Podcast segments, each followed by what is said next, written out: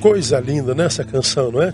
Te louvarei, não importa a circunstância, ou não importam as circunstâncias. E esse é um tempo que eu acredito com toda a minha alma, Deus está procurando adoradores. Deus não procura desesperados, Deus não procura questionadores, Deus procura adoradores, não é? Obrigado, Tiago, Deus abençoe você com essa a, graça que te dá de cantar e compor, não é? Eu queria deixar com você, minha igreja, mais uma vez, e claro, vocês todos que nos acompanham pela rede, uma palavra que eu vou tirar de primeira Coríntios capítulo quinze, versos cinquenta e um e cinquenta e dois. Para você que não ouviu a ministração da manhã, eu falei que eu estou vivendo nessa época, propus para a minha vida, trazer à memória o que me pode dar esperança. Eu tenho recebido de Deus a palavra de que o que Deus é, é, vai nos dar para que a gente suporte esse tempo, não está no, no tempo correto. Deus não nos vai dar algo para a gente suportar esse tempo. Ele já nos deu. Já está em mim, já está em você. Tudo que eu e você recebemos até hoje já é o que Deus tinha que fazer para que nós estivéssemos preparados para esse tempo. Então o que, que eu estou fazendo? Eu, no meu, no meu retiro, eu estou trazendo à memória aquilo que me pode dar esperança, porque o que eu vejo na T V tira a minha esperança, o que eu ouço tira a minha esperança. Ah, nós estamos cercados de situações que têm poder de tirar a nossa esperança. Então, eu vou trazer à memória o que Deus já me deu em Cristo Jesus para que eu possa suportar isso, que todos nós já estamos suportando obrigatoriamente nesse tempo, não é? Falei também de manhã, eu sou alérgico e a alergia nesse tempo me pegou, então você vai me ver tossindo, estamos aqui ó, em cima de um, de um carpete, que provavelmente no próximo culto não estará aqui, porque ele me aborrece um pouquinho a garganta, tá bom? Então de vez em quando eu vou ficar meio rouquinho, se eu der uma tossidazinha fica tranquilo, até porque não se transmite pela câmera não, tá bom? Fica à vontade. Então vamos lá, primeira Coríntios capítulo quinze, versos cinquenta e um e cinquenta e dois. Eis aqui vos trago um mistério. Nem todos dormiremos, mas todos seremos transformados. Agora, olha o cinquenta e dois. Num momento, num abrir e fechar de olhos, ao som da última trombeta, porque a trombeta soará, e os mortos serão ressuscitados incorruptíveis, e nós seremos transformados. O que, que me chamou a atenção aqui, irmãos? Num abrir e fechar de olhos, numa piscada. Você tem noção do que que... do que, que a gente está ouvindo aqui, irmãos? Ah, o texto fala sobre a realidade da morte, ou da possibilidade dela, ou do retorno de Jesus nos encontrar vivos ainda. Fala que os que já estiverem ido ressuscitarão. E ele diz, como é que vai acontecer isso? É, Paulo, ó, no estalar de dedos, não, não, estalar de dedos é muito tempo.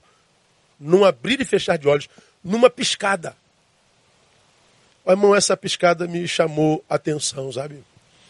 Porque quando eu leio esse texto, eu trago algumas realidades para a minha existência que eu acho que tem a ver contigo também, conosco, e eu queria compartilhar pra, com você nesse tempo de tanta adversidade. Primeiro, o que, que esse texto revela para nós e que a gente não pode perder de vista, irmãos, ah, principalmente para esse tempo?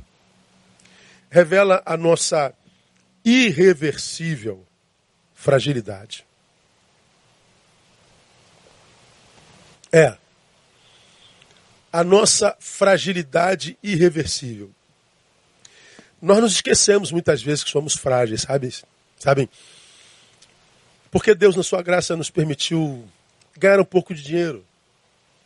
Ou porque Deus nos permitiu ter uma, uma ascensão social, ou porque Deus nos permitiu construir uma família linda, ou porque Deus nos permitiu viver certo conhecimento é, popular, sei lá, porque nós tivemos, ou temos, ou parecemos ser, nós muitas vezes nos esquecemos do que de fato somos, um ser absolutamente, irreversivelmente frágil. Está aí o coronavírus que não nos deixa mentir, né, irmãos?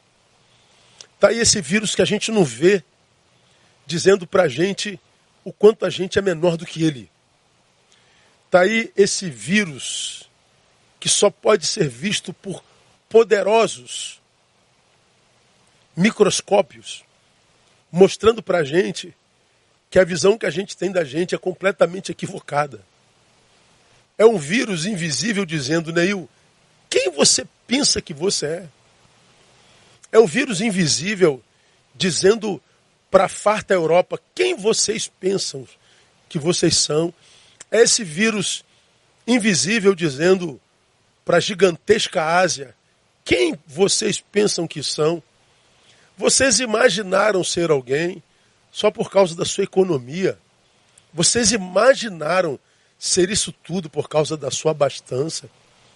Vocês imaginaram ser isso tudo por causa do que vocês conseguiram ter. Vem o vírus e revela para a gente, olha, não se esquece, num piscar de olhos, tudo muda. Você dorme bem e acorda sem poder ir para a rua.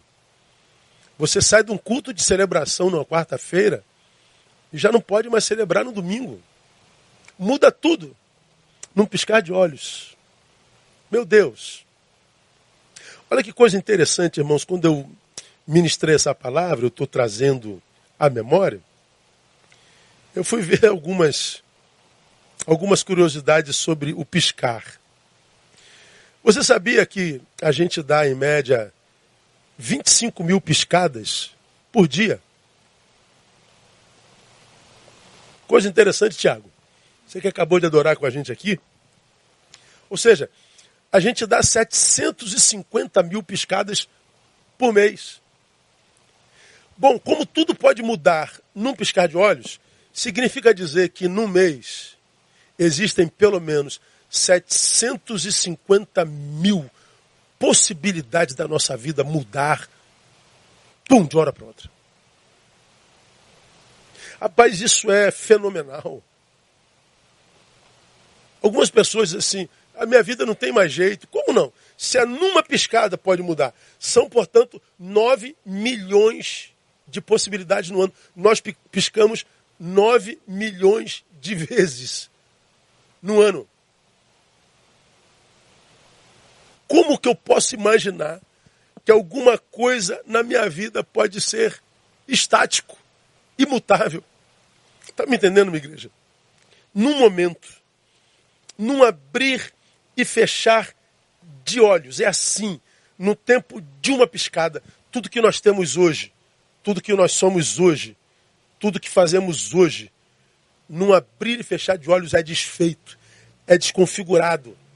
O que planejamos há décadas, o que planejamos a vida inteira, aquilo pelo que nos, nos sacrificamos tanto, aquilo sobre o que, olha, apoiamos nossa existência num diagnóstico, num, num, numa ação virológica. Nós perdemos tudo, nós vemos tudo sendo desconfigurado, nós vemos tudo perdendo sentido. É o que esse vírus está mostrando para mim e para você. Nossa irreversível fragilidade. Aí eu me lembro da palavra de Isaías, né, na sua oração, Salmo sessenta e quatro, verso oito, perdão, Isaías sessenta e quatro, oito. Ele diz assim, mas agora, ó Senhor, Tu és nosso Pai. Nós somos o barro, Tu, nosso oleiro, e todos nós obras das suas mãos. Isaías está dizendo, eu me enxergo, eu sou barro. Eu não tenho valor. Eu sou barro. Se molha, vira lama. Não presta para nada. Se o sol aquece, eu seco e racho. Quebro. Eu sou barro. Ninguém briga por barro. Nações não entram em guerras por causa do barro. Ninguém briga por causa do barro. Pelo ouro, sim. Pelo nióbio, sim. Pela prata, sim. Mas pelo barro. Isaías está dizendo, eu me enxergo. E nós, amados? Será que a gente tem a noção correta a respeito de nós mesmos? Não é? Existe algum ser vivo que não concorde com isso, irmão? Ou seja, que nós somos irreversivelmente frágeis. Depois desse vírus, há alguém que duvida de que nós somos barro. Você continua a duvidar que os nossos projetos de semana, de mês, de ano, de décadas, de vida, você ainda duvida que isso tudo pode ser desconfigurado num piscar de olhos? Você ainda duvida que o sentido de uma vida inteira perde valor num piscar de olhos? Acho que ninguém duvida disso, né, irmão? Bom, a, a minha pergunta é, se todos sabemos, irmãos, que a nossa vida pode ser desconfigurada num piscar de olhos, se agora nós estamos vendo que as coisas que temos podem escapar das nossas mãos num piscar de olhos, se os projetos que a gente faz para a nossa vida podem perder sentido num sim, num, num piscar de olhos, por que que tantos de nós continuam colocando o sentido da vida nas coisas que tem? Por que tantos de nós continuamos a colocar a razão da vida naquilo que fazemos? Por que tantos de nós ainda acreditamos que o que dá sentido à vida está do lado de fora e não do lado de dentro? Eu acho que esse tempo, irmãos, é um tempo de fazermos uma autoanálise. Nas minhas redes, eu tenho soltado assim frequentemente ah, algumas frases que eu tenho denominado de autoanálise. Acho que nessas últimas décadas nós nos tornamos uma geração especialista em defeitos alheios. Nós nos tornamos muito competentes em apontar o dedo para o erro alheio. Eu acho que esse tempo é um tempo em que nós estamos tendo que colocar o dedo na nossa própria ferida, nos nossos próprios pecados, na nossa própria falha e nas nossas próprias fraquezas. Porque algumas indagações precisam ser respondidas. Por exemplo, se o que nós temos, se o que nos tornamos e o que fazemos não estão na lista do que de fato dá sentido à vida, então qual deveria ser nossa conduta diante de tudo isso, irmão? É ressignificação da vida. Qual deveria ser a força que, de fato, deveria reger a nossa existência se tudo que eu tenho, num piscar, vai? Se tudo que eu faço, num piscar, tenho que deixar de fazer? Se todo lugar que eu vou, num piscar, eu tenho que deixar de ir? Se a vida se desconfigura, num piscar de olhos, com que força eu devo passar pela vida? Eu diria para você: a força do desapego. Como essa palavra me abençoou nessa semana, irmão. É, a força do desapego é aquela força que faz com que nós tenhamos sem que nós nos sintamos donos. Ter sem sentir dono me faz ser alguém que tem com poder de compartilhar. Me faz ser alguém que tem, mas ser também alguém que não coloca o sentido na vida nisso. Me faz ser alguém que na vida tem, sem que a vida perca o sentido, se isso me for tirado. Esse tempo é no tempo de viver na força do desapego. É o desapego que me faz ter sem que eu me torne propriedade disso que eu tenho. Dá para entender o que eu estou te falando? Porque, como eu tenho dito, irmãos, é, é, eu tenho uma coisa, Mas porque eu me apego a isso, descubro depois de algum tempo que eu não tenho mais essa coisa. Essa coisa me tem. E por causa dessa coisa, seja lá o que for, eu tenho visto tanta gente sacrificando família, sacrificando saúde, sacrificando vocação, sacrificando Deus. Eu vejo por causa de coisas, gente, portanto, se autossabotando, gente virando o diabo de si mesmo. É a força do desapego que deveria reger a nossa vida.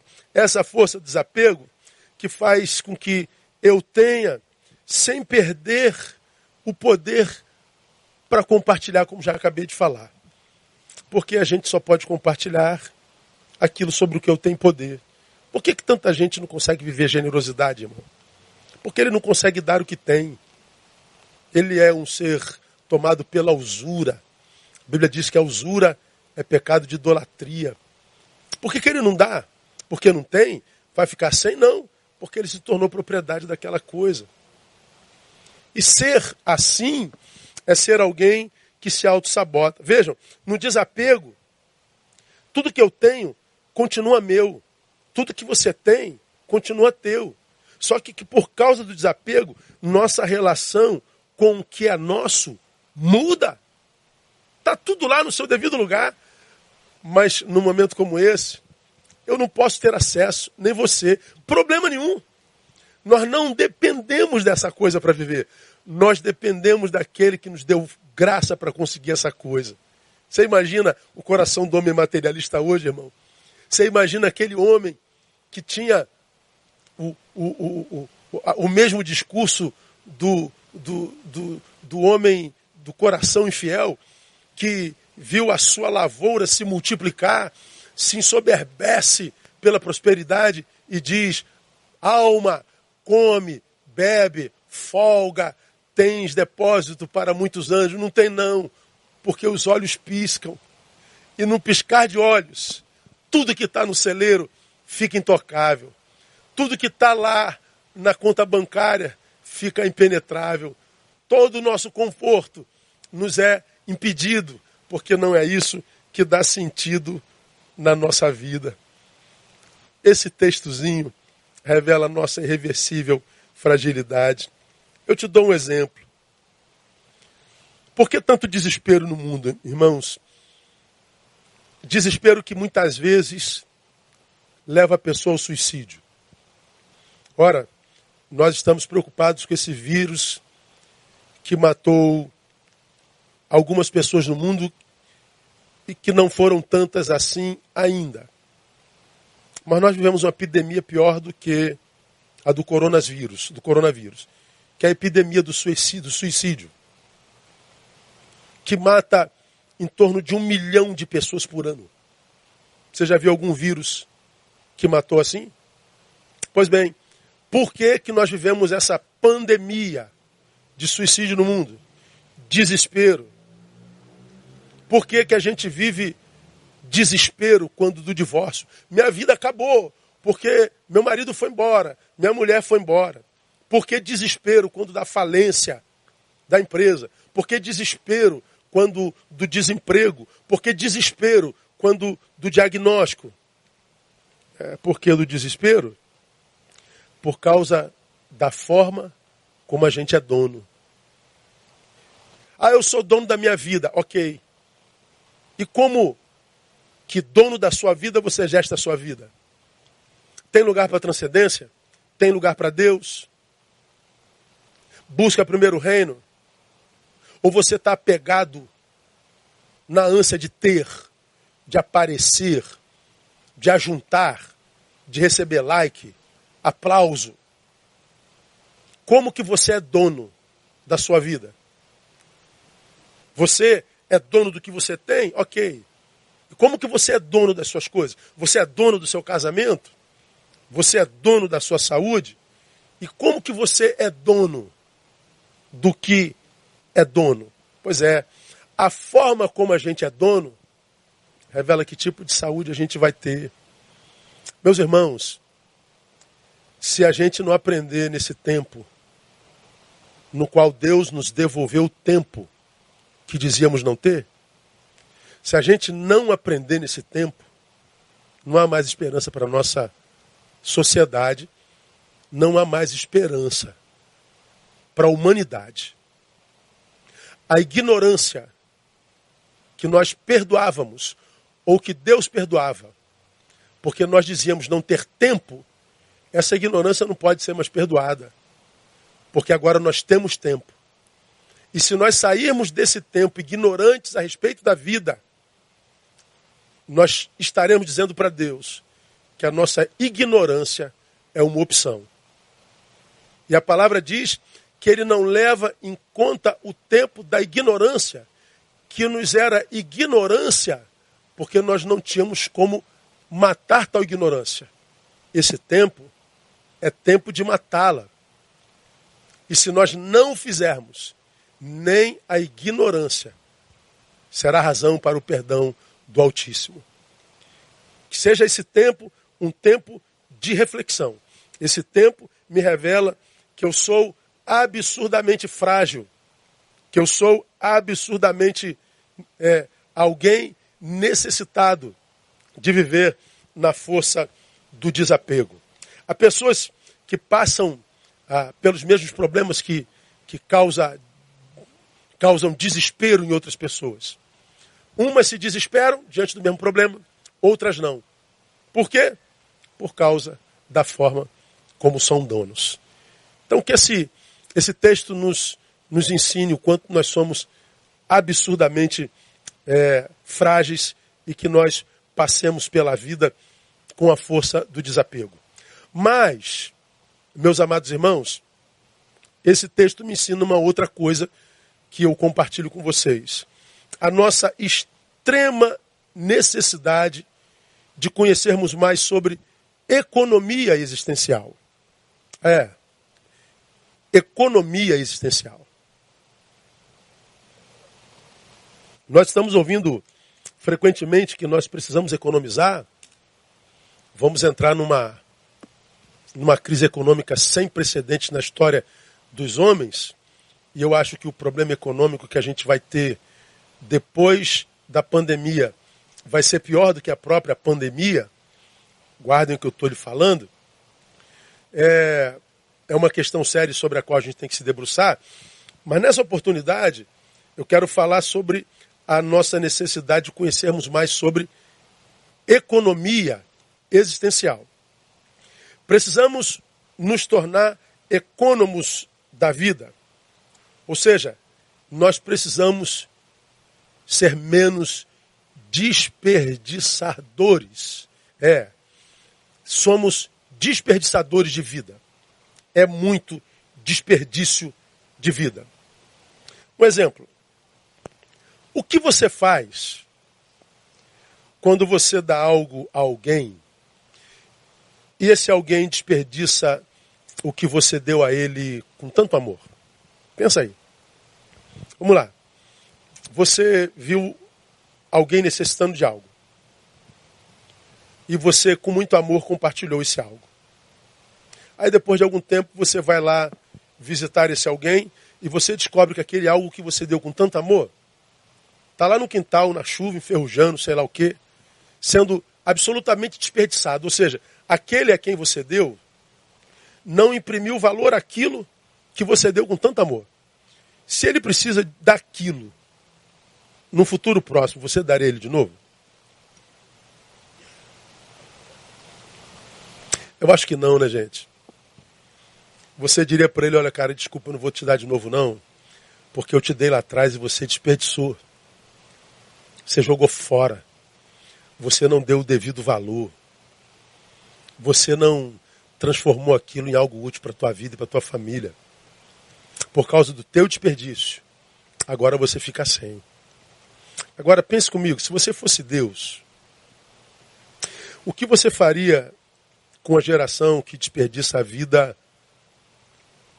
em sacrifício ao nada? Gente que faz da sua vida um projeto somente para si. Gente que gira em torno do seu umbigo. Gente que nasceu, morreu sem ter vivido. Gente que passou pela vida, mas a vida não passou por ela. Gente que foi fútil, não foi útil. Você daria a vida a ela de novo, se fosse possível?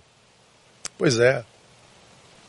A pergunta para nós, irmãos, nesse tempo de reclusão é: no que nós temos gasto a nossa vida? No que você tem gastado a sua vida? Sua vida tem sentido para além de si mesma?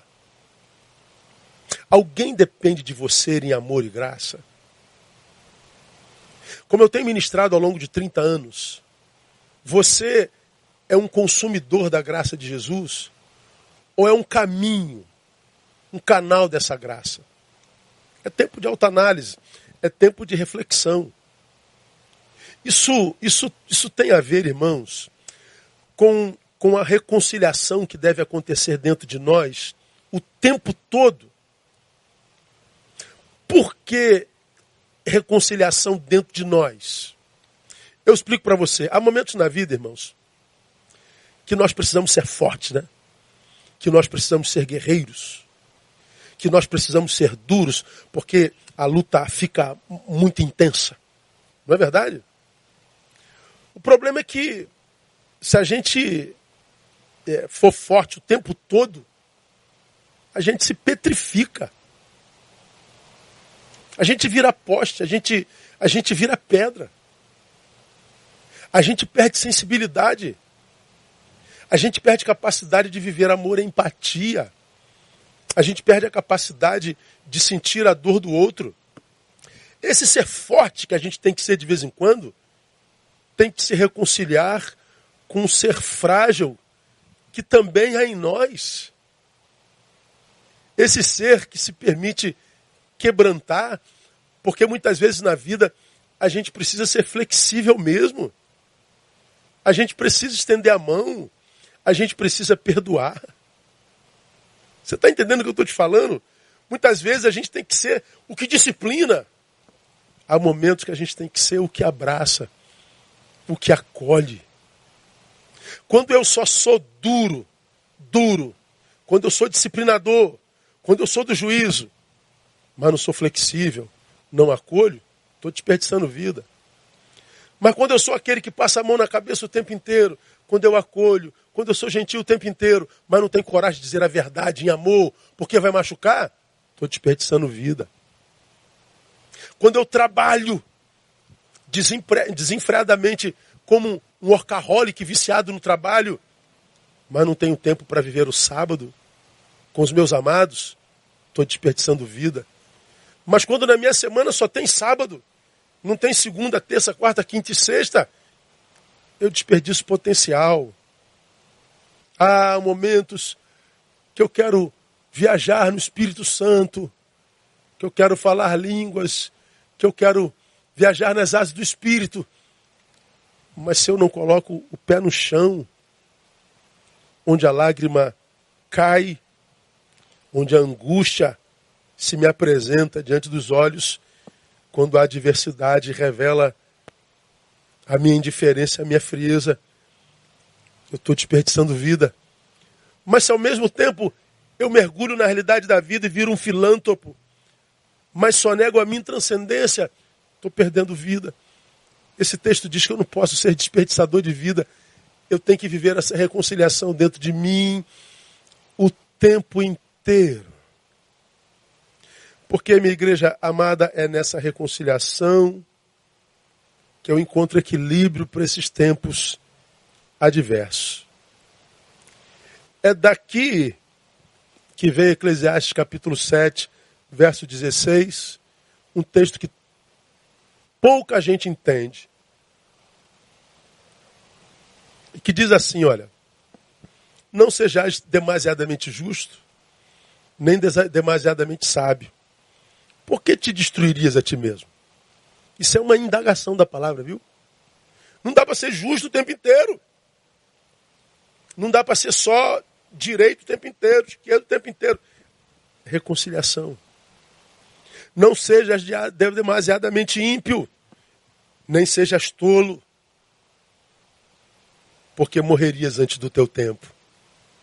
Esse texto fala de quê? Reconciliação. Você não está retirado, meu irmão, como eu? Reconcilia-te contigo mesmo. Está sendo muito duro, muito trabalhador, muito santo, muito pernóstico, muito ímpio, muito baladeiro. Reconcilia-te. Pensa que riqueza de palavra, irmão. Eu, quando, quando Deus me dá essas palavras, sabe, eu, eu, a minha alma goza dentro de mim. Porque quem somos nós, irmãos, para recebermos de Deus revelações tão profundas como essa? Graça de Deus. Então não desperdice essa graça, porque é num piscar de olhos. Vamos terminar? Terceira e última lição. Esse texto me ensina e re- me revela algo a respeito da nossa urgente necessidade de fazer da arte de amar uma agenda para o agora, não é nem para o hoje. Fazer da arte de amar uma agenda para agora. Por quê? Porque muda tudo no piscar de olhos. Eu, eu posso morrer no piscar de olhos, eu posso sofrer um acidente no piscar de olhos, eu posso ser vítima do diagnóstico de um câncer avassalador no piscar de olhos, eu posso ser vítima de um maldito vírus no piscar de olhos. E se isso tudo me alcançar no piscar de olhos, eu tenho pedido a Deus que isso tudo me alcance, mas que isso tudo ache em mim a graça do amor. Porque nada do que mata se alimenta do amor. Registra essa frase aí, ela vai virar uma arte amanhã. Nada do que mata se alimenta do amor. Ah, mas o que mata se alimenta do ódio. O que mata se alimenta da ira. O que mata se alimenta da angústia, do medo. Isso que pode matar no piscar de olhos, se achar em você aquilo que alimenta o que mata, ah, vai morrer mesmo. Mas se isso que mata encontrar em nós o amor, o que morre é o que mata. Aleluia. Coisa linda a palavra de Deus. Tem coisa mais bonita do que a palavra de Deus. É lindo. Amanhã pode ser tarde demais. Ama hoje. Diga para sua esposa dentro de casa, para seu marido. Diga para os seus filhos o quanto você ama. Telefona aí para o teu amigo. Faz uma live aí com os teus. Você não pode estar junto deles. Diga que os ama. Diga para o teu pai, para a tua mãe que você ama.